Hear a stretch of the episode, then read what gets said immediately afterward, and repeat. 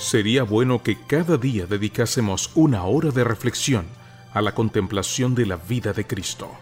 Deberíamos tomarla punto por punto y dejar que la imaginación se posesione de cada escena, especialmente de las finales. A fin de conocerle, Meditaciones Vespertinas escritas por Elena G. de White, en la voz de Sonia Cano. Bienvenidos.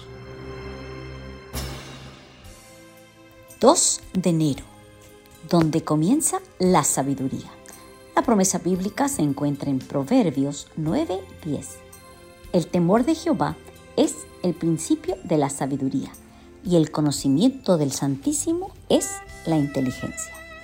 Hay una amplia diferencia entre aquello a lo que puede llegar el hombre con las facultades que Dios le ha dado y lo que realmente alcanza. La palabra de Dios presenta el medio más poderoso de educación, así como la fuente más valiosa de conocimiento dentro del alcance del hombre. El entendimiento se adapta a las dimensiones de los temas con los que debe tratar.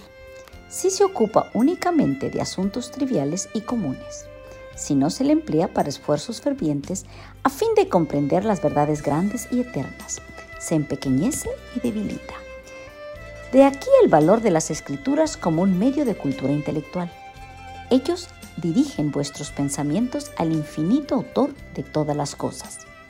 Vemos revelado el carácter del Eterno y escuchamos su voz cuando tiene comunión con los patriarcas y profetas. Vemos explicado los misterios de su providencia, los grandes problemas que han demandado la atención de toda mente pensadora, pero que sin la ayuda de la revelación trata inútilmente de resolver el intelecto humano.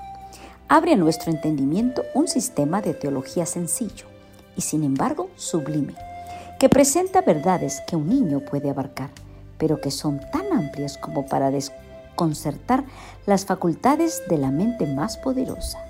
Mientras más estrechamente se escudriña la palabra de Dios y mejor se la entiende, más vívidamente comprenderá el estudiante que hay más allá infinita sabiduría, conocimiento y poder. Si tan solo los jóvenes aprendieran del Maestro Celestial, como lo hizo Daniel, sabrían que el temor del Señor es el principio de la sabiduría. Se elevarían a cualquier altura de adquisiciones intelectuales. Podrían alcanzar el más elevado y noble ejercicio de cada facultad.